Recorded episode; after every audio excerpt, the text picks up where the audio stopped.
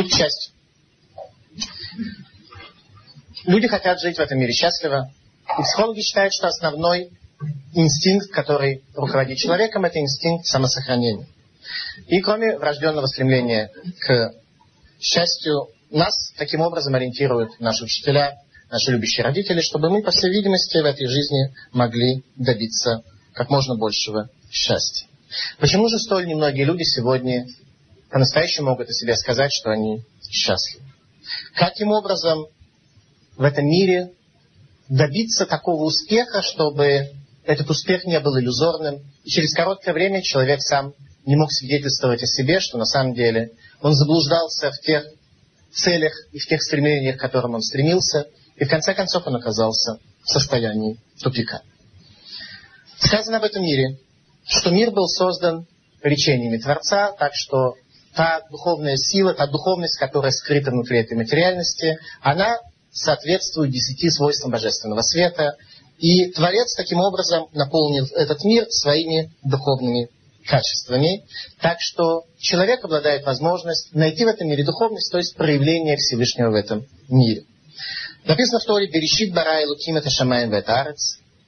Берешит в начале, или ради первых, как объясняется, создал Творец небо и землю. Что значит создал Творец небо и землю? Земля происходит от слова арец, от слова ларуц, бежать. А шамаем от слова шам, туда. То есть у человека в этом мире есть возможность куда-то двигаться. Поэтому, говоря о жизни человека, о задачах, которые человек может осуществить в этом мире, можно только тогда, когда мы будем говорить о пути человека в этом мире. Обратите внимание, что является основным нашим двигающим механизмом то же самое слово от корня ларуц, а именно рацион, желание. Как сказано в Кабале, что, более точно сказано во многих книгах хасидизма, в Кабале тоже, о том, что 10 качеств человека, которые соответствуют 10 качествам Бога, имеют над собой корону, а эта корона – рацион желания. Не случайно поэтому, так считают многие психологи, что человек, который потерял смысл в жизни, то есть потерял тот самый рацион жить, он на самом деле выключен в том смысле, что у него нет той самой короны, того самого направляющего желания к жизни, которое показывает ему, куда же ему на самом деле идти, куда же ему двигаться. Каким же образом все-таки человеку сегодня, используем следующий термин, бежать, слово ларуц, бежать к счастью. Как к нему бежать? Сказали наши мудрецы о том, что человек не выходит из этого мира, так что хотя бы хацита аватобы ядо, хотя бы половина стремлений в его руке. Человек не уходит из этого мира, так что хотя бы половина его стремлений была осуществлена им. Куда же тогда можем двигаться? Сказали мудрецы, что если человеку дать 100, то он хочет 200, если он получает 200 и достигает этих самых 200, к которым он стремился, то он хочет уже 400. Таким образом, аппетит человека все время становится все большим и большим. И чем больше человек будет стремиться к этому иллюзорному счастью, которое он себе ставит, тем, на самом деле, достигая его, он будет видеть, что ему все большего и большего не хватает. Куда же вообще в такой ситуации двигаться? Одним из самых фундаментальных утверждений в иудаизме является то, что Тора является учением об обретении счастья, как каждый раз, когда мы поднимаем свиток Торы, мы говорим Дарке, Даркейно, Бекольна Кивотея Шалом. Пути ее, пути гармонии, и все ее направления, все направления Тора ведут к шалом, с одной стороны, мира, с другой стороны, цельности. То есть все пути Тора ведут к цельности. Значит, Тора получается учение, следуя за которым человек может прийти к этому самому счастью. Но как это сделать? Как это сделать?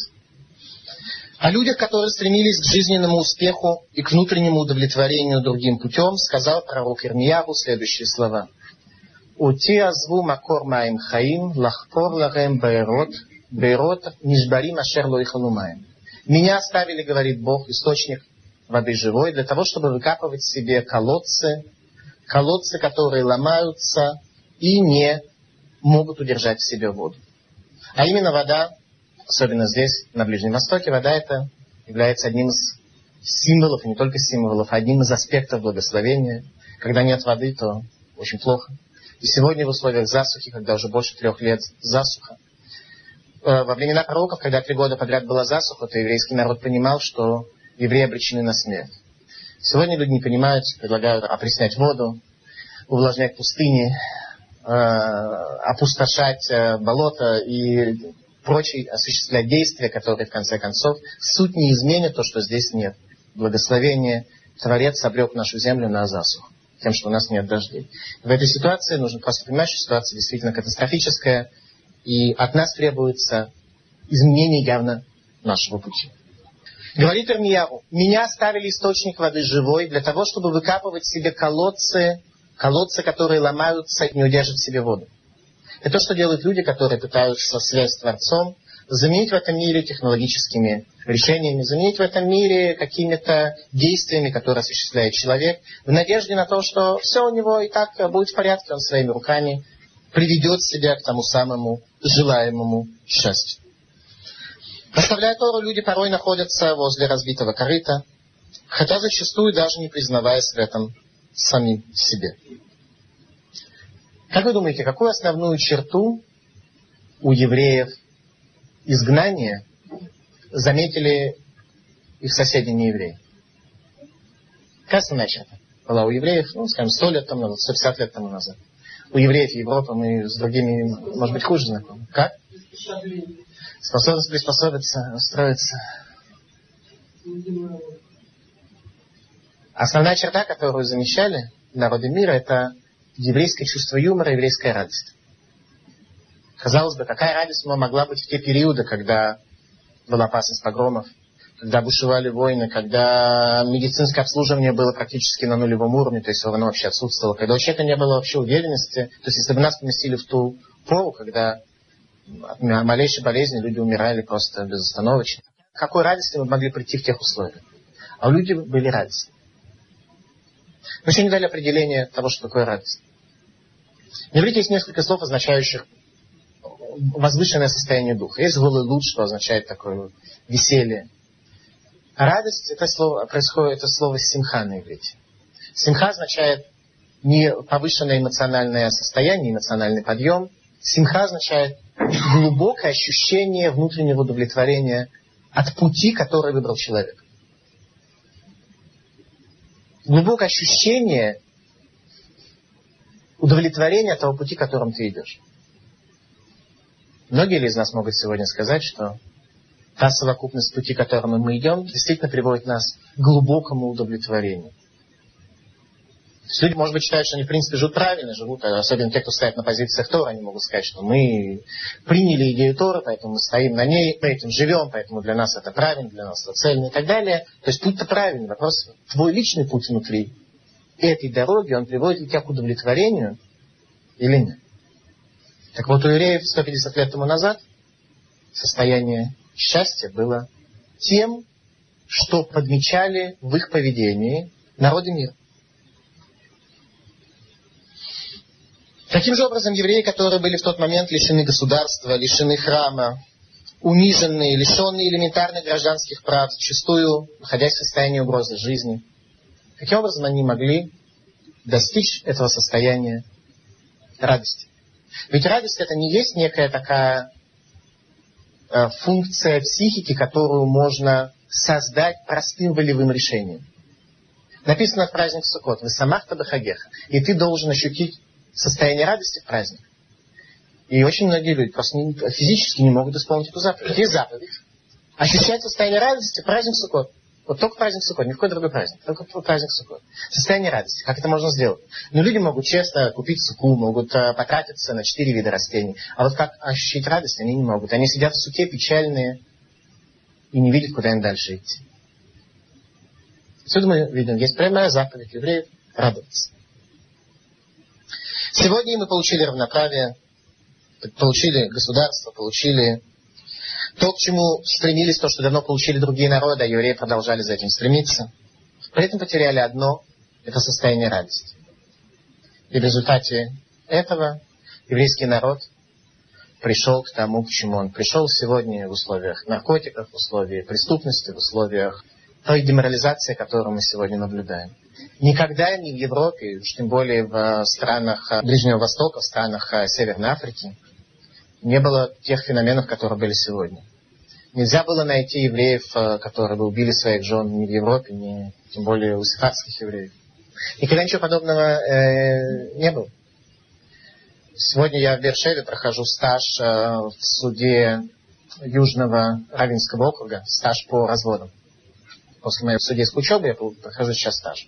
Каждый день приходит множество людей на развод. И каждый день мы видим новые трагедии, которые разворачиваются от той неспособности людей, то есть мужа и жены в данном случае, в своей совокупности добиться радости в том пути, которым они идут. Их пути расходятся.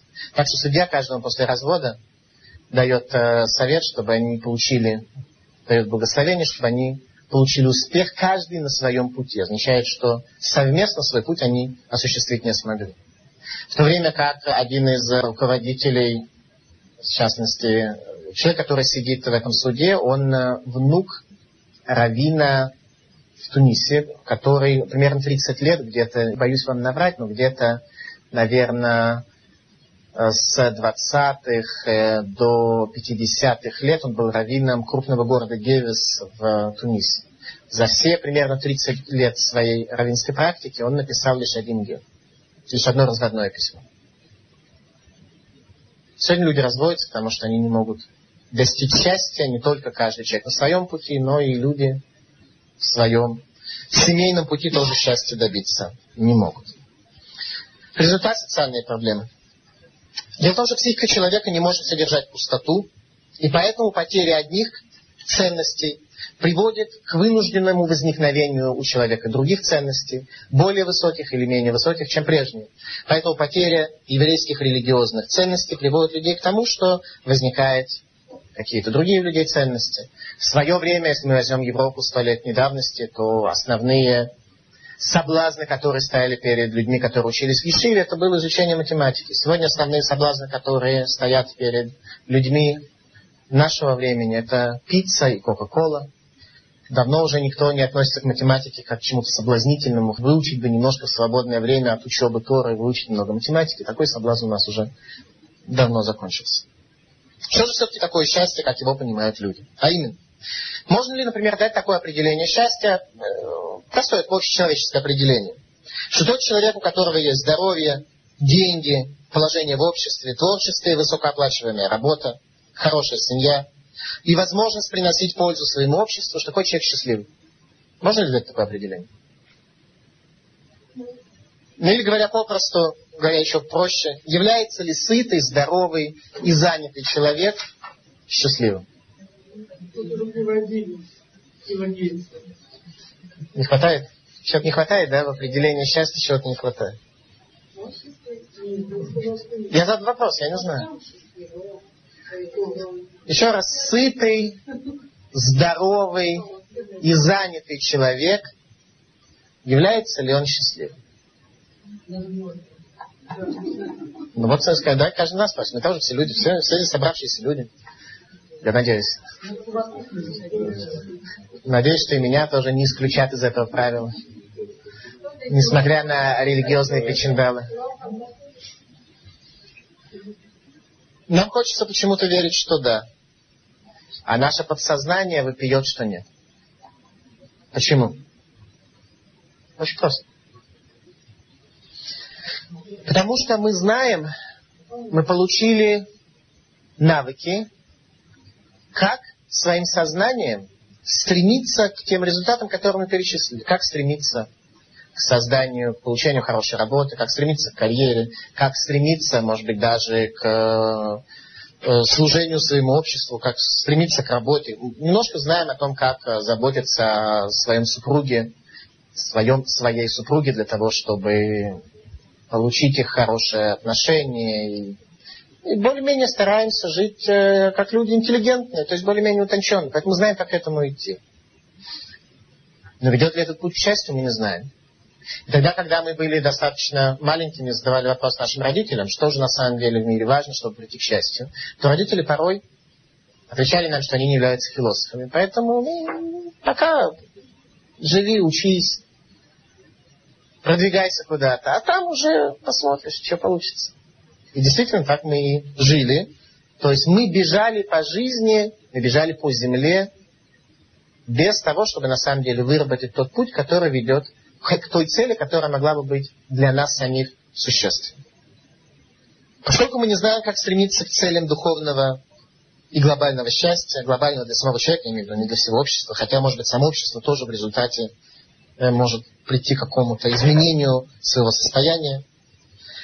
Нам проще стремиться к тем целям, которые человеческая цивилизация давно уже сформулировала все во имя человека, все на благо человеку. Или как сказал пророк, Хухи воцим яди асуля коляхайлязе. Сила моя и мощь руки моей привели меня ко всему этому результату. То есть люди, как правило, тот результат, которые положительные результаты, положительный резонанс в своей судьбе, который у них случается, они предписывают своим успехам, своей силе, а недостатки они предписывают случайности. Проблемы, которые у них возникают, они, как правило, приписывают случайность. Что это такая случайность, поэтому у меня такие неприятности произошли. А все мои достижения, это мои собственные, сам до них произошел.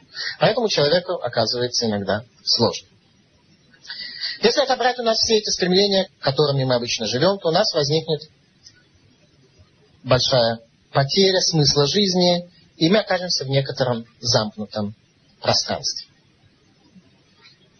Почему же все-таки сытость, занятость и польза обществу, и здоровье не приводят человека к счастью? Объяснение очень простое. У человека просто больше и более сложные духовные структуры, которые не могут быть удовлетворены тем критериям, которые мы предложили сегодня человеку. Мы не можем быть удовлетворены. Сегодня человеку необходимо что-то еще. Сегодня в ходе лекции мы пытаемся воспользоваться книгой одного известного немецкого в скобочках еврейского психолога Эриха Фрома, который писал о феномене человеческого общества XX века. И попробуем воспользоваться источниками из еврейского учения для того, чтобы увидеть, как психологи, как Тора смотрит на то, куда же все-таки человеку идти для того, чтобы ему было в этом мире хорошо. Чтобы мир не отталкивал его, чтобы человек не чувствовал себя гуфзар, неким таким чужеродным телом внутри этого мира, у которого нет связи. Ну, для начала начнем с того, что Тора обещает счастье своим последователям. Как это сказано в книге Вайкра. «Вы самахтам шамилокейхам». И вы возрадуетесь перед Богом вашим. То есть Тора утверждает, что человек, который придет в храм в определенное время, в определенной ситуации и при определенном личностном духовном багаже, такой человек может обладать счастьем. Такой человек может действительно быть счастливым. Но когда Лифнеша Мелакех, то есть в храме и перед Богом. То есть тогда, когда человек будет определенным образом изменен сам, плюс у него возникнет связь с Творцом этого мира. Так книга Вайкра утверждает, что человек к счастью все-таки прийти может. При этом важно иметь в виду, что Тора никогда не обещала праведникам в этом мире Ган, Эден прямо на земле. Тора никогда не обещала, что тот, кто пойдет ее путями, у него в этом мире будет все те материальные блага, к которым обычно стремятся люди. Тора этого не обещал. Но счастье, да.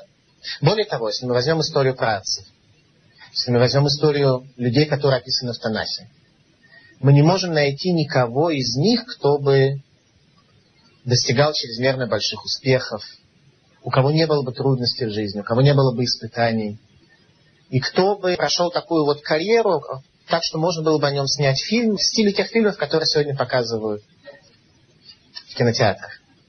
Такой успех, супермен, который добивается успеха, управляет другими, преодолевает все трудности, эксплуатирует всех, добивается любых форм запрещенной любви и так далее. В Торе Танахе таких людей нет. То есть, значит, то счастье, к которому стремились они, к которому пришли они, было совершенно другим, нежели чем то, к чему стремятся люди сегодня. Сказано в Тилим, сказал царь Давид, и смахлаем Мевакшеяшем, возрадуется сердце тех, кто будет искать Бога. Если человек будет действительно искать Бога, и, по всей видимости, найдет, то тогда его сердце может претерпеть фундаментальные изменения. Прежде чем мы прочтем несколько цитат из книги Эриха Фрома, я бы хотел сделать небольшое предисловие к тому, что мы живем с вами уже в 21 веке, но даже 20 век, он был именно в этом вопросе решающим в смысле принципиального изменения ориентации человека по отношению к своей психике. А именно, до начала 20 века большая часть, практически все философские школы были нематериальными. Все философские школы предполагали наличие Бога. Раз предполагалось наличие Бога, значит предполагалось наличие связи с Ним. если была связь с Богом, человек намного легче переносил неприятности и менее восхищался собой, когда у него происходили какие-то достижения в его жизни. Если так, то человек мог вообще ориентироваться не только на материальные ценности, а на какие-то и духовные тоже. Что происходит в 20 веке? В 20 веке несколько философских мыслей полностью изменили все положение человечества. Одна из них это была теория эволюции. Теория эволюции, которая привела людей к тому, что люди начали смотреть на себя как на более совершенное животное. Когда они видели, что если мы более совершенные животные, то предполагать наличие какой-то связи с Богом очень сложно. Если так человек стал на себя смотреть как на существо материальное, и все больше материальность проникала в его сердце, в результате, будучи существом материальным в своих собственных глазах, человеку было очень сложно понимать, куда же ему на самом деле теперь двигаться, что ему делать. Он на себя смотрел, он как бы вырезал в своем сознании, он принципиально вырезал те утонченные пики духовности, которые свойственны человеку. Еще раз, конечно, не отрицает разного форма заменители религии, которые как раз в 20 веке получили очень большое продвижение, типа музыки, искусства, поэзии, не знаю, все виды искусства, которые тогда существовали, они были так или иначе заменой религии, в том смысле, что человеку материальному, как он сам на себя смотрел, нужно было все-таки какое-то такое вот культурно-творческое такое вот чтиво, информацию для того, чтобы он мог как-то существовать более э, удовлетворенно. И такой человек заменил себе искусством Бога. Результат произошел, это то, что людей начали в первую очередь оценивать по их внешним факторам, а именно произошел фашизм, когда люди пришли к выводу, что если так или иначе человек существо материальное и более-менее хорошо объясняется материалистической философией, значит, можно уже смотреть на человека не на его душу, как на первичный фактор человека, а на его тело. И если глаза такие-то, и нос такой-то, и цвет кожи такой-то, то, по такой человек подходит под определение еврей. Значит, он соответствует низшей расе, как это считали немцы. И значит, им место только уничтожение. То есть фашизм явился непосредственным следствием, в частности, теории эволюции, и вообще изменения воззрения человека в 20 веке на дух, который находится в человеке. И тогда люди начали стремиться к освобождению. Действительно, 20 век привел людей к освобождению, потому что все формальные рамки, которые существовали до этого, то есть царь, э, знать, и, соответственно, с обратной стороны э, люди, которые им подчинялись, все эти рамки потеряли какого бы то ни было значения. Потому что если все материальные, то нет никакого особого веса у царя, нет никакого веса у князя, почему князь должен управлять своим крепостным крестьянином. Короче, происходит революция, происходит освобождение. И сегодня все те, кто когда бы то ни было стремился к освобождению, к равенству и так далее, они уже давно победили. И сегодня уже никто ни за что не борется. Может быть, еще где-то там на африканском континенте, где цивилизация задержалась, там еще кто-то борется за какие-то формы равноправия. В всяком случае, в том мире, который связан с Европой, э, подобного рода война уже закончила, и люди пришли к полной свободе. В 20 веке, придя к свободе, человек оказался в большом тупике. А именно, если раньше человек точно знал, как ему жить, а именно, люди жили, не было глобализации. Я, я до недавнего времени не понимал, почему люди борются против глобализации экономики. Э, огромные демонстрации сейчас везде устраивают. Полиция бьет чуть ли не танками. За что они борются? До недавнего времени просто не понимал. Чем плохо? Ну, экономика глобально. Нажал на кнопку компьютера, ты знаешь, что происходит во всем мире с точки зрения цен на ценные бумаги, на рынках будущих сделок, э, фьючерс и так далее. Все, чем плохо? Тут я на самом деле понял, что до периода глобальной экономики, когда человек жил в деревне, ну, грубо говоря, в деревне, и он, ну, скажем, изготавливал сандали, то он понимал несколько вещей. Во-первых, он понимал, свобода у него была минимальная. Свои сандали он мог продать только в своем городке, там, где его э, э, трест, там, где его трейд-юнион имеет силу. В другой город его не пустят, в другую деревню его не пустят ботинки на продажу. Но зато из другой деревни тоже не придет. То есть нет никакой глобализации экономики. Зато с другой стороны, он чувствует себя очень надежно. То есть то, что у него есть, у него есть. Его свобода близка к нулю. Он не может покинуть то местечко, где он проживает. Причем не только э, крестьянин или ремесленник, даже князь не может покинуть свое место, потому что здесь он является барином по отношению к этой деревне. А куда он дальше поедет? В какую-то другую деревню скажет, извини, место занято на свой барин нет. Что ты к нам сейчас в качестве барина приехал? В качестве свободного горожанина, пожалуйста, не более того. То есть свобода у людей была минимальная, зато связи с землей и уверенность в завтрашнем дне была очень глобальная. У людей было в среднем, так, ну, статистически скажем, 10 сыновей, 10 детей. Стало быть, э, двоюродных братьев сколько должно получаться такой статус? Ну, в среднем 100. Такой человек понимал, что если ему не один поможет, так другой. Если не другой, так третий. Сегодня положение изменилось. Глобализация экономики привела к тому, что сегодня человек может работать на предприятии, где работают 20 тысяч человек или 100 тысяч человек. Закручивать гайку правого колеса и только верхнюю гайку на конвейере Мерседеса. И так вот годами получать достаточно скромную зарплату, не видеть никакой связи с покупателем твоего товара, чувствовать себя не творческой единицей в каком-то глобальном предприятии, в котором ты работаешь. Таким образом, у людей сегодня огромная свобода. Он может сегодня же бросить свой Мерседес и перейти работать на Ford. Или на Volkswagen. Может делать все, что угодно. Свобода огромная. Нет никаких ограничений практически. Въезжаешь во многие страны мира, то даже паспорт не очень проверяет и даже не штампует его. Все равно, хочешь, живи у нас, не хочешь, не живи. Только не работай, чтобы не мешать нашим гражданам. А если ты просто хочешь жить, пожалуйста, мы только рады. Что происходит в результате? У человека большая свобода, и он не знает, что с ней делать. Потому что когда у тебя есть свобода, хорошо идти, стремиться куда-то. А куда идти? Куда ларуц? Куда идти в этой земле, которая называется Арец?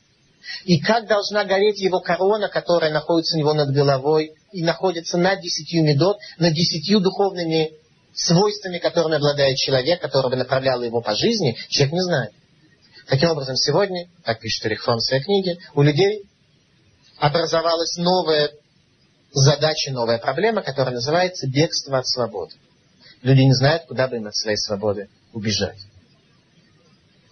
Сегодня, когда у человека статически 1,75 детей, и стало быть 3,25 двоюродных братьев, то в такой ситуации ситуация стала очень надежной.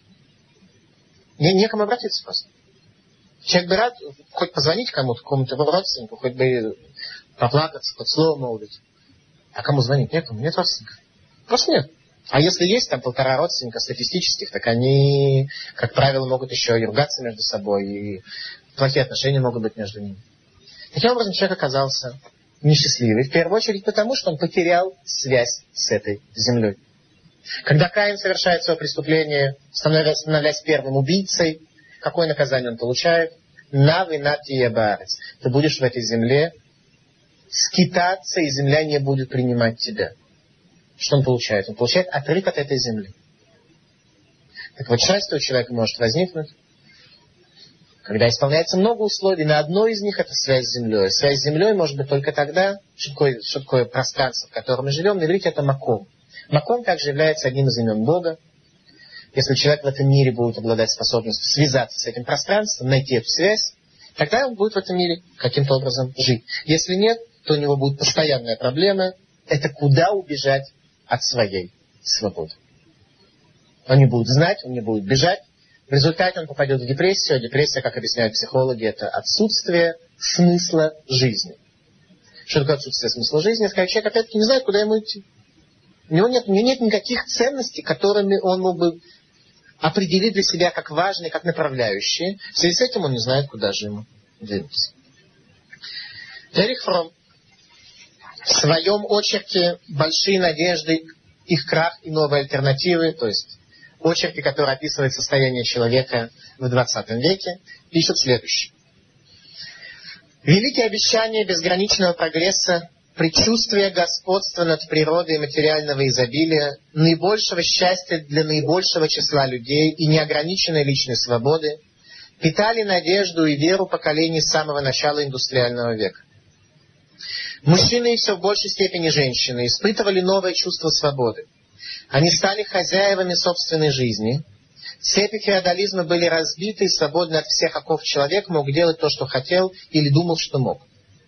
Большие надежды терпят крах, ибо индустриальный век действительно не сумел выполнить свои великие обещания, и все большее число людей начинают осознавать, что неограниченное удовлетворение всех желаний не способствует благоденствию, оно не может быть путем к счастью или даже получению максимума удовольствия. Иными словами, потребление человека к счастью привести не может. Большие надежды человека основывались на двух психологических посылках. Это, там уже была конец цитаты, я говорю свои слова. Что большие надежды человечества основывались на двух психологических посылках. Первое это то, что целью жизни человека является счастье. То есть, что такое счастье? Наслаждение и возможность удовлетворения любого рода желаний. А второе, что эгоизм, себялюбие и алчность ведут к успеху, гармонии и миру. Еврейское учение, однако, не утверждает, что осуществление своих желаний создает некую этическую норму. Более того, если мы посмотрим на тех людей, которые описаны в Танахе, все эти люди жертвовали собой ради истины. Они совершенно не стремились к тому, что сегодня современный человек может считать для себя счастьем. Продолжает Эрик Фром и говорит. И без теоретического анализа наблюдаемые факты со всей очевидностью свидетельствуют о том, что наш способ поиска счастья не приводит к благоденствию. Мы представляем собой общество заведомо несчастных людей, одиноких, снедаемых тревогой и унынием, способных только к разрушению, постоянно ощущающих свою зависимость.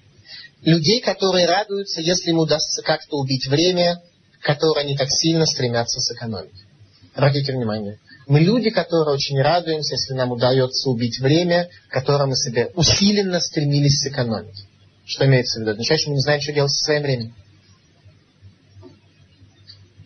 Не случайно поэтому в России власти старались, чтобы все люди были на работе. Потому что когда человек на работе, то у него нет свободного времени, которое ему нужно убить. А во время свободного времени у человека могут возникнуть всякие мысли, которые могут идти в разрез с советской властью, с э, марксистско-ленинской философией. Поэтому в России власти старались, чтобы люди работали. Так что же делать? Как же нам все-таки в этом мире прийти к счастью? Раби Иуда Ванаси был один из самых богатых людей этого мира. В Талмуде описывается, какой был богатый у него стол, что он был заставлен самыми изысканными овощами и фруктами в течение всего года. И когда Раби Иуда Ванаси умирал, то он поднял к Творцу две свои ладони и сказал, «Я трудился над этой Торой своими десятью пальцами и не получил удовольствия от этого мира даже на маленький палец». Представьте, Раби Игуда потерял, Раби Игуда Ганаси, потерял некоторые аспекты материальности своего тела, так что в Талмуде сказано, что после своей смерти он приходил по шабатам домой к своей жене для того, чтобы читать кидуш. Пока это не произошло, по причине того, что люди об этом стали говорить, и тогда это дело пропало. То есть Раби Игуда Ханаси получил вечность, еще находясь в этом мире. Одно из объяснений, как мог сказать человек, стол которого был завален всякими явствами, что и не получил удовольствия даже на маленький палец. Сравнить его с остальными людьми, у которых всего этого не было. Что же можно было сказать? Одно из объяснений, которое я видел у моих учителей, это объяснение следующее, что Раби Игуда Ганаси физически с этого стола ничего не ел. К нему приходили гости, приходили римские министры, приходили евреи, приходили мудрецы приходили простые евреи, приходили бедные. Он их кормил с этого стола, а сам он ни до чего не дотрагивался. Одно из объяснений. Второе объяснение, которое дают, что он все-таки что-то иногда ел, но при этом он не чувствовал вкуса пищи. Такой человек стал счастливым, такой человек получил вечность. Об этом говорит царь Давид в псалмах.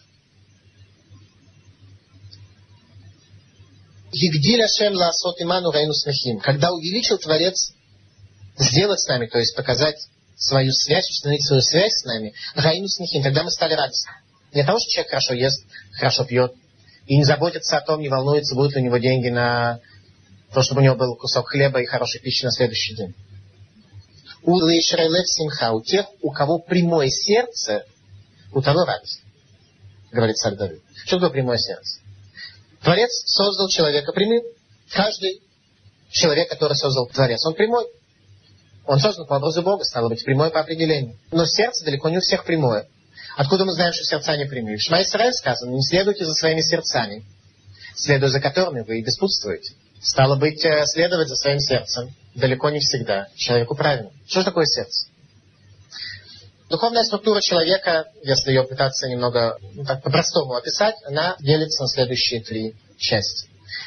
А именно у человека есть его тело, которым правит его животная душа, то, что называется нефиш. Животная душа. И тело человека не создано по образу Бога. Где находится у нас душа? Божественная душа где находится? В почках моча, извиняюсь, выражение находится. Нет конкретного места. Сказано, и ушла у зайца душа в пятки. Отсюда мы видим, что душа трансцендентна и ходит в пятки. Но, может быть, это высказывание касалось только животной души зайца. Так что а вместе с кровью э, душа туда прямо и ушла. Где же у нас возвышенная душа? Та, которая от Бога. Та, которая сказано, что она высечена из-под престола славы Творца. В крови животной души написано. Не ешь ее, потому что это Дам гиганефиш. Что нефиш Нишама, возвышенная душа, которая является частью Бога, и в аспекте которой человек создан по образу Бога, она живет в голове. А что живет в сердце? В сердце живет то самое «я». Рух, совершенно верно. То самое «я», рух – это то самое «я», которое выбирает между добром и злом. Где у нас находится зло? Зло у нас находится в нашем теле. Причем что значит, как оно находится? Написано в Хавот Лавод, что зло не просто находится в теле, что есть какой-то внешний источник, и он посылает какой-то соблазн, и человек идет за своим злом. Речь идет совершенно о другом. Что зло, оно вписано в наши методы воззрения на этот мир и наши эмоции. Злое начало прямо вписано внутрь нашего механизма принятия решений. Кто же тот я, который должен выбрать между добром и злом? То есть между тем добром, которое находится у меня в голове, душой божественной, и злом, которое находится в теле. Кто я? Кто выбирает? Нужно выбрать между... А кто, где оно то? Где внутри человека живет то, то, что выбирает? Это как раз его сердце. Это вот сердце, это есть я. Когда человек говорит я, я иду, я хочу, я стремлюсь, то речь идет, как правило, я надеюсь, не о животной душе, иначе как если человек идентифицирован со своими животными качествами. Речь идет также не о голове, потому что далеко не многие люди живут интеллектуально. Без того, чтобы э, Яцерара заслонила методы мышления и методы воззрения на действительность. И каждый человек идентифицируется со своим я, со своим сердцем. А оно-то и решает. Так вот, что сказал царь Давид. Улыш Ешрейлев Симха, у тех, у кого прямое сердце, вот им дана радость. То есть к счастью можно прийти тогда, когда собственное я у тебя прямое. Когда оно не искривлено, не подвластно твоей материальности, твоей животной душе, которая тобой правит. Важно отметить, что нигде в Торе состояние симха, радость, не связано с каким-то эмоциональным понятием духа. Нигде этого не сказано. Вернемся немножко снова к психологии. В книге Эриха Фрома «Иметь или быть» раскрывается главная психологическая ориентация человека на обладание. Дело в том, что наш мир, наше капиталистическое общество, в котором мы живем сегодня, в этом смысле капиталистическое социалистическое они одинаковы абсолютно, нет никакой разницы. Общество ориентировано на обладание. Капитализм прямо ориентирован на обладание, как мы учили, что капиталистическое общество – это деньги, товар, деньги. Социалистическое общество тоже жило на базе как это называлось, что нужно построить э, развитую материально-техническую базу коммунизма и что там, электрификацию всей страны. Я уже забыл, что нужно было точно электрифицировать. А электричество вроде есть, даже там, где ему совершенно быть не нужно. Однако коммунизму пока общество, во всяком случае, в России еще не пришло. В кибуцах тоже. Наше суждение, говорит Эрих Фрон, чрезвычайно предвзяты, ибо мы живем в обществе, которое зиждется на трех столпах. Частной собственности, прибыли и власти приобретать, владеть, извлекать прибыль. Вот священные неотъемлемые права индивида в индустриальном обществе. Все время стремится к повышению своей власти и количеству собственности.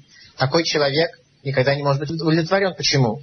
Потому что написано «Коль мишелот адам лепиру веранефиш лотимале». Все стремления человека к его, дословно уставно имеется в виду к его желудку, но душу этим наполнить нельзя. Поскольку наша душа, она не материальна, то ей не существует никакого количества материального удовлетворения, которое бы ее удовлетворило. Наша душа требует духовных ценностей, которые невозможно, духовных ценностей, которым нет ограничения, они бесконечны. Поэтому никакое конечное материальное достижение, которое ты можешь предложить своей душе, душу на самом деле не наполнит. Поэтому люди стремятся идти шаг за шагом. Что же происходит? Но что касается нас, людей, у которых нет, э, я не знаю, может, есть э, очень богатые люди, но, во всяком случае, люди, которые не обладают каким-то фундаментальным капиталом, который они могли бы развивать и так далее. Если здесь есть э, люди, которым не принадлежат собственность крупные предприятия, то тогда что, что же делать нам? С точки зрения нашей психологической ориентации, какой смысл в жизни искать? Продолжает реформа говорить, в чем же будут находить удовлетворение своей страсти к приобретению, сохранению, приумножению собственности простые люди в хорошо развитом индустриальном обществе? По мере постепенного исчезновения устаревшего патриархального типа собственности на людей. Индивидуализм, который в позитивном смысле означает освобождение от социальных пут, а в негативном есть право собственности на самого себя, то есть право и обязанность посвятить всю свою энергию достижению собственных успехов. Это то, что говорит Эрих Фром, что наша сегодняшняя ориентация современного человека, она всецело заключается в том, чтобы смотреть на себя как на свою собственность и ее всячески развивать. Такой человек всегда будет ощущать себя несчастным. Очень часто я а, произношу следующие слова на лекциях из книги Шира Ширин царя Шлумо. Душа царя Шлумо говорит, что бросили вы меня на охрану виноградников, а своего виноградника я не смогла усторожить. Говорит душа, я тот жизненный потенциал, который у вас есть для того, чтобы вы вообще могли что бы то ни было сделать в этом мире. Вы бросаете меня на решение своих задач. На развитие капитала, на приумножение капитала, на развитие каких-то других а, задач, которые вы смотрите, на завершение каких-то образований. И я справляюсь с этими задачами. Но что? Свою задачу, ту духовную задачу, которая у меня есть, я не осуществил. Так говорит душа. Свой виноградник я не смогла уберечь. Какая же задача у виноградника? Какая же задача у каждого человека, который находится в этом мире? Задача у человека раскрыть себя. Раскрыть себя, осуществить связь с Богом этого мира. Что имеется в виду? Дело в том, что человеку с нашего самого раннего возраста нам говорили о том, что мы должны очень круто стоять в этом мире. Поэтому мы должны решать внешние задачи. Научиться таблицу умножения, доказать теоремы и научиться решать интегралы и дифференциалы, получить высшее образование. Мы все время нас ориентировали на достижение результатов во внешних ценностях. К чему приходили в результате? Мы действительно смогли овладеть какими-то специальностями, мы имеем какие-то навыки работы. Смогли ли мы при этом, что бы то ни было, сделать с собой лично? И доказательство тому, что каждый раз, когда мы оказываемся в состоянии, когда нам нечего делать, у нас возникает пустота. А психологи сегодня лечат людей при помощи смыслотерапии, где смыслотерапия – это попытка человеку, который не понимает, зачем ему дальше доказывать теоремы и продолжать развивать какого-то вида науки, человек просто не понимает, он устал, ему уже неинтересно это делать. Что ему тогда делать? Он теряет смысл жизни. Когда он теряет смысл жизни, он приходит к психологу, психолог говорит, смотри, ну, конечно, это неинтересно, я понимаю, мне тоже неинтересно доказывать теоремы, иначе я не был бы психологом, а был бы ученым. Раз я не ученый, а психолог, значит, мне это неинтересно. Стало быть, что он говорит? Есть уникальная возможность тебе найти какой-то смысл жизни, чтобы тебе что было интересно. Ну и кому-то он предлагает сделать кругосветное путешествие, кому-то в теннис играть, кому-то еще что-то. Или какой-то смысл найти. Конечно, я немножко утрирую. Психологи иногда предлагают и какой-то смысл, который адекватен для данного конкретного человека. Тем не менее, тем не менее, тем не менее, человек все-таки себя найти не может. Иудаизм это учение о том, как найти себя и как прийти к тому, чтобы такому человеку в этом мире было понятно, какова его функция, которую в этом мире может сделать только он и никто другой. Но прежде чем мы коснемся, как же человеку искать свою задачу, свой путь в жизни, я хочу прочесть последнюю цитату из Эриха Фрома, который задает следующий вопрос. Вопрос очень интересный. Он говорит, Европа сегодня христианская или языческая? Тот же самый вопрос можем задать себе. Мы живем сегодня ценностями Бога Израиля еще раз, я говорю о тех людях, которые соблюдают заповеди. Те, кто еще стоят на дистанции или вообще вовне, они тем более, им этот вопрос актуален. Но этот вопрос в полной мере актуален тем, кто субботу соблюдает, кто кошел ест и так далее. То есть людям, которые считают себя в системе. Каковы наши воззрения на этот мир? Мы смотрим на этот мир как... Мы смотрим глазами еврея или глазами язычника. Смотрите, как Эрик Фром пишет. Говорит он, какая же из этих двух непримиримо противоположных моделей нашего развития пребывает в Европе? Если мы посмотрим на самих себя, на поведение почти всех людей, на наших политических лидеров, то мы не сможем отрицать, что наше представление о добре и наши ценности совпадают с таковыми у языческого героя. Вся европейская американская история, несмотря на христианизацию, явилась историей завоеваний, покорение и стяжательство. Самые высокие ценности нашей жизни – быть сильнее других, одерживать победы, покорять других и эксплуатировать их. Эти ценности совпадают с идеалом мужественности. Только тот, кто способен бороться и побеждать, является настоящим мужчиной. Кто не применяет силу для достижения своих целей, слаб, тот не является настоящим героем. Итак, если мы живем ценностями языческого героя, то ценности языческого героя как раз к тому и сводятся. Грубо говоря, преследовать свою карьеру, добиваться своих целей, стремиться к богатству, стремиться к почету, стремиться к власти, стремиться ко всему тому, о чем сказано, что кина тава вековод муцима тадамим гаулам.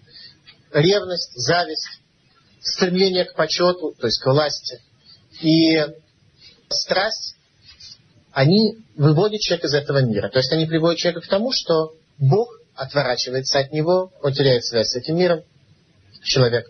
Ему в этом мире становится плохо, а счастье говорить не приходится. Человек теряет связь. Очень важно, чтобы каждый из нас понял, на каких ценностях мы стоим, на ценностях людей, которые описаны в Танахе.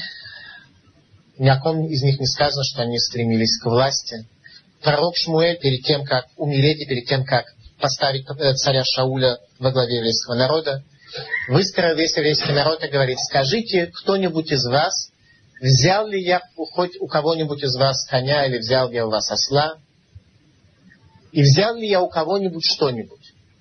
И весь народ сказал нет. Такое мог позволить себе только неязыческий герой. Потому что когда президент Израиля спросили, брал ли он что-нибудь, он тоже сказал нет. Но потом э, выяснилось, что он был слегка неправ. Это не совсем было так. Брал разным, много, за мелкие услуги в сфере бизнеса и так далее. Еврейские цари, пророки, судьи, они могли, выступив перед всеми, сказать, что я управляя вами, то есть еврейским народом, не ставил перед собой задачи языческого героя. А если так говорит, зачем пророк Шмуэль все это сказал?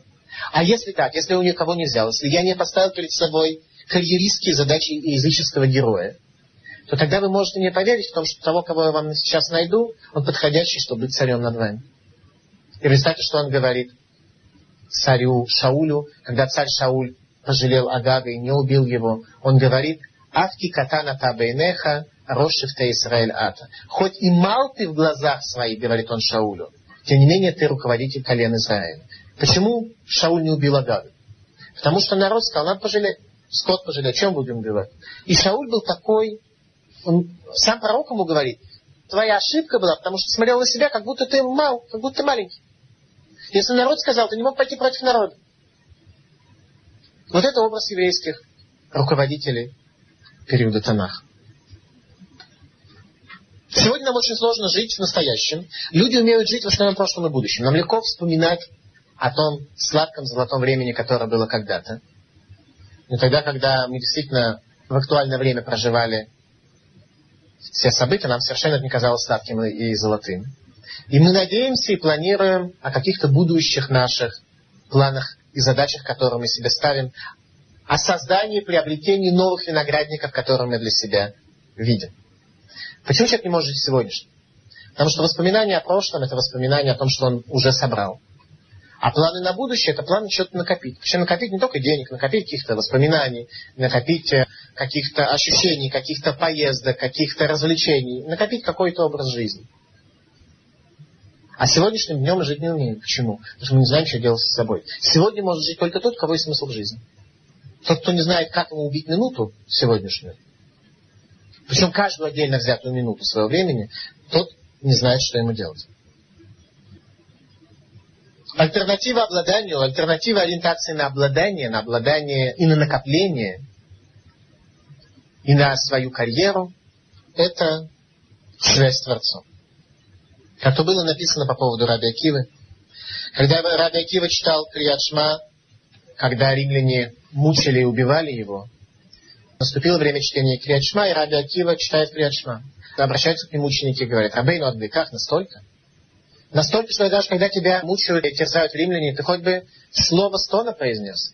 Говорит, Раби Акива всю жизнь мечтал о том, чтобы исполнить заповедь, сказанную Шма Исраиль, чтобы возлюбить его всей своей сущностью. То есть отдать жизнь за Творца. Сейчас, когда мне пришла такая возможность, я буду стонать. Это то, к чему я стремился.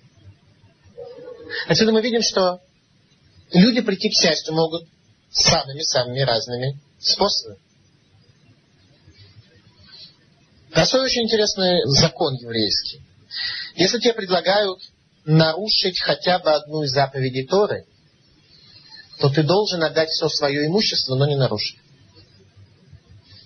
Например, если человеку нужно исполнить какую-то заповедь Торы, и для этого ему потребуется отдать много денег. Например, купить тфилин, а государство вело налоги на тфилин, так что тфилин стоит, не знаю, 100 тысяч шекелей. Нужно покупать или нет? Ответ. Ты должен отдать за исполнение любой заповеди, позитивно предписывающей, до 20% своего имущества. Больше не должен, 20%. А, за то, чтобы не нарушить заповедь, должен дать все. Например, государство установило власть, что если еврей там, не нарушит шаббат, он должен дать все свое имущество. Нужно отдать все свое имущество, шаббат не нарушит. Теперь вопрос, как жить? Как? Человек, который ориентирован на языческие ценности. Для него это очень сложно. Ну что ж, как можно, как вот я, я готов соблюдать шаббат, для меня нарушить его будет настоящей душевной э, трагедией, но потерять все имущество. Что ж, я должен дать все имущество и я лучше нарушу шаббат. Для меня это будет трагедией. Ну, я же изнасилован обстоятельством. Государство такой закон ввело. У меня есть такие трудности. В чем дело? Вопрос заключается в том, какие ценности для нас являются первичными. Если для нас первичные ценности – это материальность, которая у нас есть, то, чем мы обладаем, то тогда действительно получается, что ради условных законов религии отдать те материальные ценности, которые у меня есть, это очень сложно. Я не готов на это. Но если для меня первичным является воля Творца. Ведь если бы Творец хотел, чтобы я потерял свое имущество, он мог бы это сделать так, что мне не было бы никакой возможности даже спасти. Просто ударила бы молния, все сгорело. Либо остановили бы несколько ребят э, с автоматами из Мерседеса вышли и отобрали бы все, что у меня есть. И так далее. Творцам было бы много способов лишить меня моих накоплений так, чтобы у меня не было никакой способности защитить. Что же происходит теперь? Теперь Творец так говорит. В принципе, я тебе даю наказание, так что тебе положено это потерять. Но у тебя есть возможность, нарушив заповедь, это спасти. Теперь вопрос мировоззренческий. Есть несколько возможных вариантов. Один из них, что человек таки нарушит эту заповедь. Спасет свое имущество. А в результате у него будет плохо. А если бы он свое имущество отдал, то было бы хорошо. Либо другой возможный вариант, что человек таки исполнит и отдаст все свое имущество, и потом всю жизнь будет жить нищим. И будет думать, о, жалко, я отдал все. А если бы я все-таки один раз шаббат бы нарушил, или какую-то другую заповедь нарушил бы один раз, я бы сейчас жил припеваючи, как я жил раньше, и мог бы много пользы сделать, поддерживал бы ешивы, и поддерживал бы разного рода еврейских больных и бедных и так далее, и так далее. Я все это потерял. Поднимается он на небо, там ему сказали, смотри, говорит, ты был приговорен к тому, чтобы завтра попасть под машину у тебя была возможность, исполнив эту заповедь, отдав все свое имущество, таким образом получить некое искупление для себя и э, жить дальше. Человек так сделал. И в результате он остался жить. Иными словами, мы никогда не знаем о том, что касается причинно-следственных связей в духовном мире. Мы никогда не знаем, какие явления, какие события приведут нас к какому результату. Поэтому Творец сказал, что если мы смотрим на эту действительность, как на действительность духовную, то первичным является Слово Творца, а все материальные следствия, которые проистекают из этого, это материальные следствия, которые уже соответствуют этой воле Творца.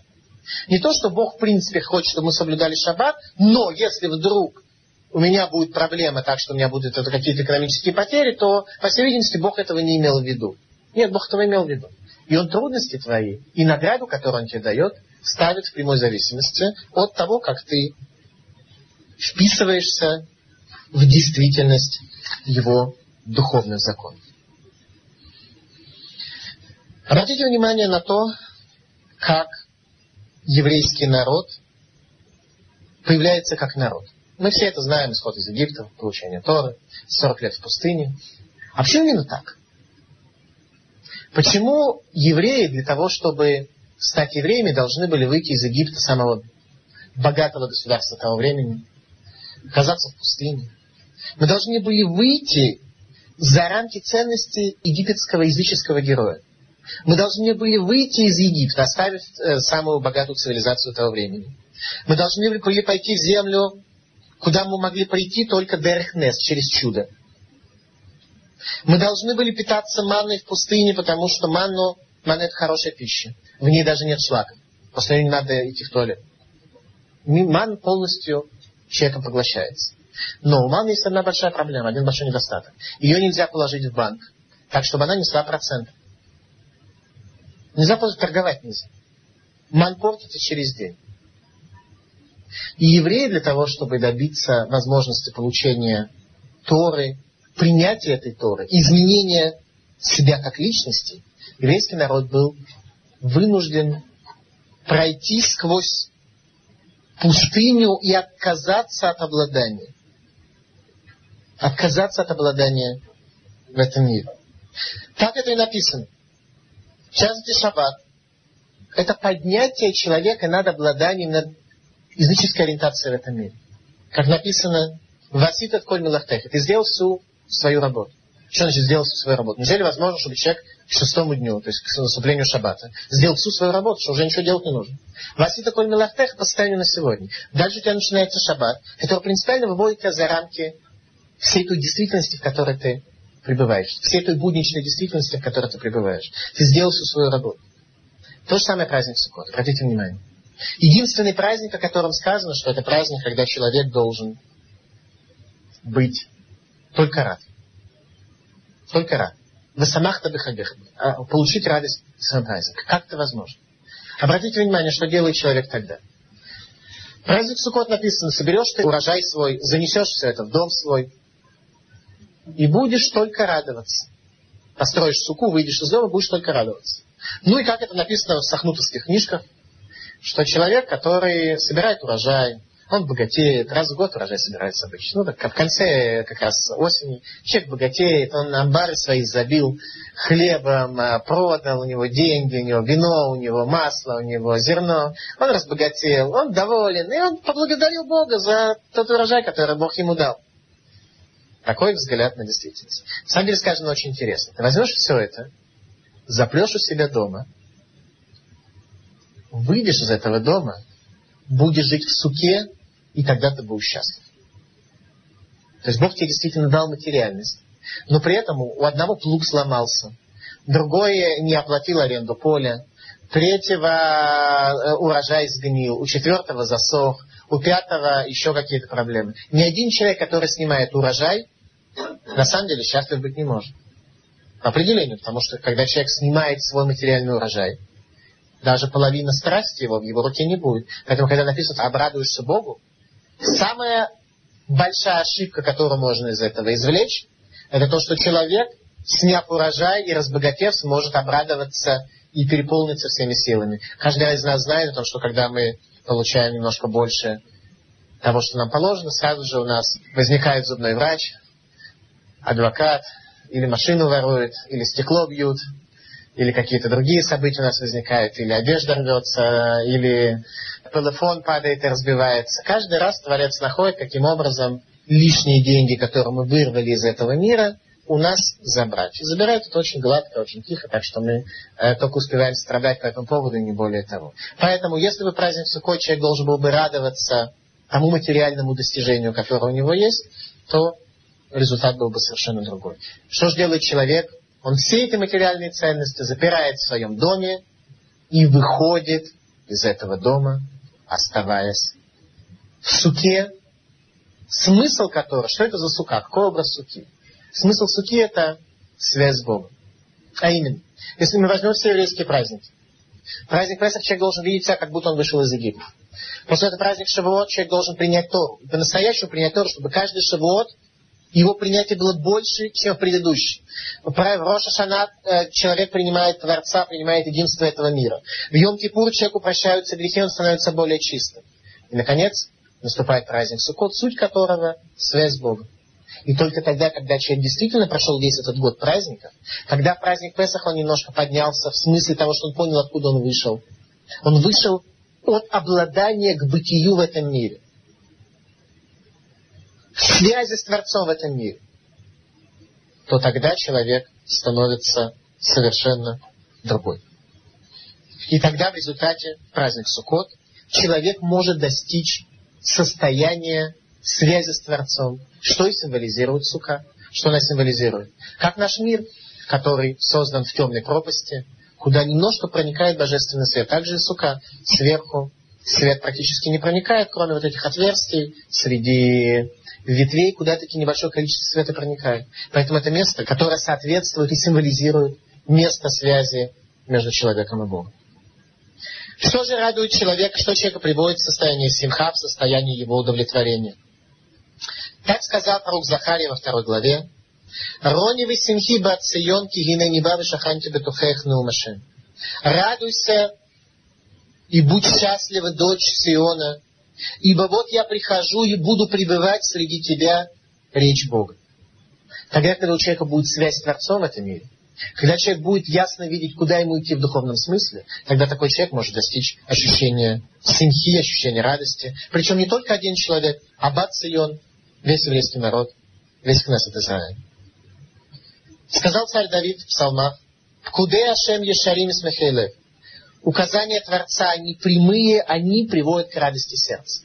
Когда человек осуществит свою связь с Богом через эти самые заповеди, то тогда это приведет радости его сердца.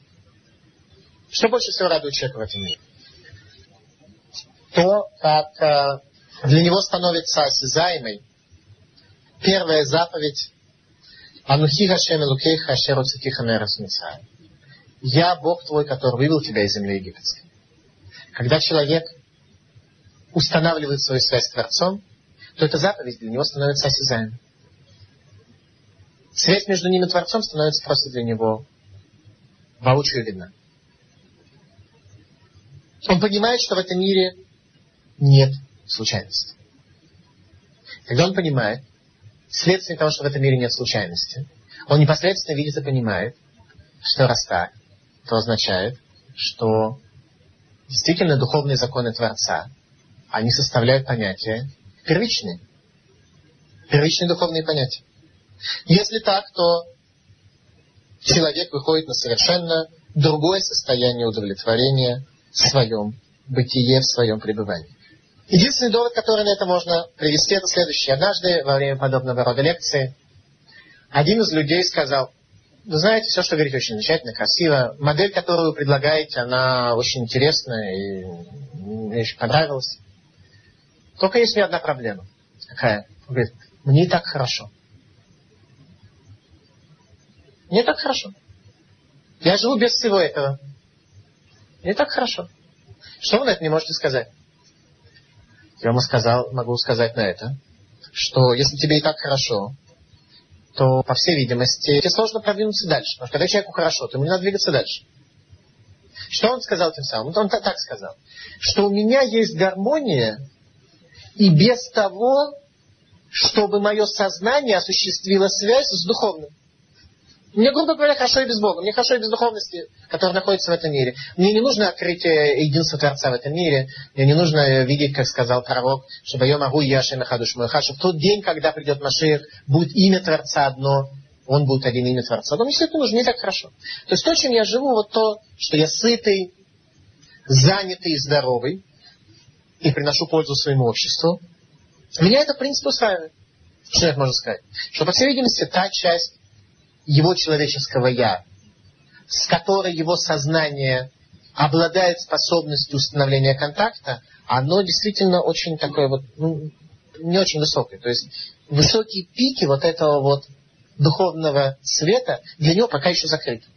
Но если такой человек будет двигаться вперед, если он увидит то счастье и ту гармонию, которую на самом деле он может приобрести, в случае, если он будет пытаться устанавливать связь со своими более возвышенными человеческими духовными аспектами, то тогда он сам поймет, что то счастье, которым он обладает сегодня, оно счастье очень низкого порядка. И он может раскрыть перед собой аспекты счастья намного-намного более высокие.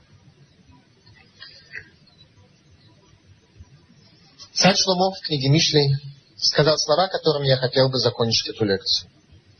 אם תבקש ככסף וכמטמונים תחפשנה, אז תבין יראת השם ודעת אלוקים תמצא. Если ты будешь искать как кесов, как деньги, и как клад будешь разыскивать ее, то есть Тору, тогда ты поймешь страх перед Богом и знание Бога сможешь найти. Для того, чтобы человек действительно смог раскрыть свою связь между собой и Творцом и раскрыть перед собой Тору, то ему нужно искать ее так, как люди обычно ищут клады и как люди обычно ищут серебро и золото. Тогда человек сможет найти и понять, и увидеть этот мир совершенно иначе, и прийти к счастью тогда, когда сердце его станет прямым, Кулы Ешрелев Симхай, для тех, у кого прямое сердце, кто смог с посредством своей работы над своими человеческими качествами, изучения той книги, которая является учением о духовности в этом мире, даркей, даркей, но пути ее, пути гармонии и все направления ее. Шалом, тот человек, который проведет над собой работу, он сможет увидеть единство Творца, и в этом мире станет ему принципиально иначе. Интивакешна кесов, укамит муним тихапесна, аставины раташем ведат лукинтинца. Если будешь искать как серебро и как клад, тогда поймешь страх перед Богом, и тогда поймешь знание и величие этого Бога ты сможешь найти так сказал царь Шлому. Спасибо за внимание. Пожалуйста, вопрос.